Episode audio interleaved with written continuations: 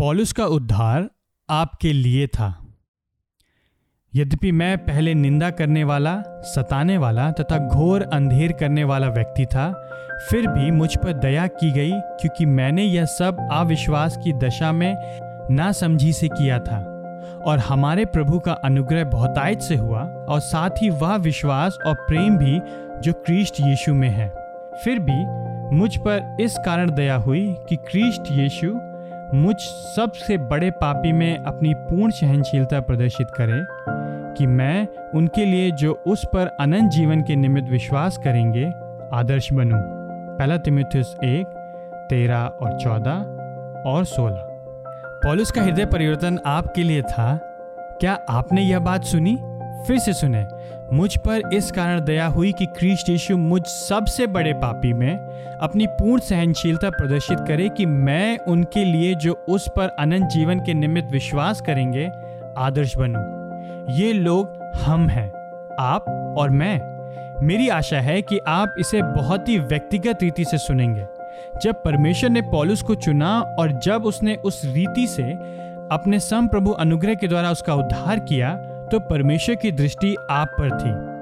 यदि आप अनंत जीवन के लिए यीशु पर विश्वास करते हैं, या फिर आप अनंत जीवन के लिए संभवता बाद में भी विश्वास करेंगे, पॉलुस का हृदय परिवर्तन आपके लिए था। उसका हृदय परिवर्तन जिस रीति से हुआ, उसका उद्देश्य ये था कि क्रिस्ट की अद्भुत सहनशीलता को आप पर स्पष्टता से प्रकट किया जाए। यह स्मरण रखें कि पॉलुस के हृदय परिवर्तन से पहले का जीवन यीशु के लिए एक बहुत ही लंबे समय तक चलने वाला क्लेश था। यीशु ने दमिश के मार्ग पर पूछा, तू मुझे क्यों सताता है?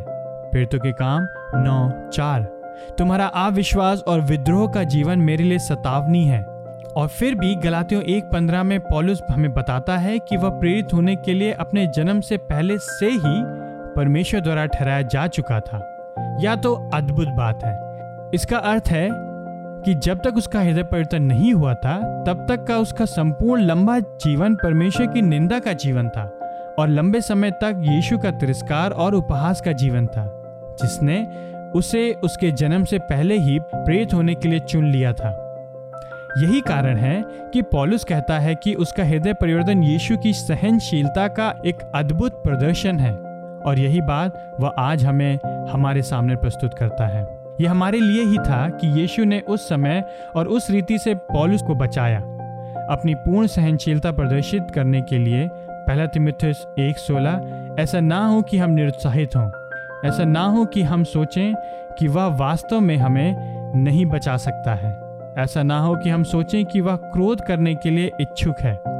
ऐसा ना हो कि हम सोचें कि हम अत्यधिक दूर चले गए हैं। ऐसा ना हो कि हम सोचें कि हमारे प्रिय जन का हृदय परिवर्तन नहीं हो सकता है।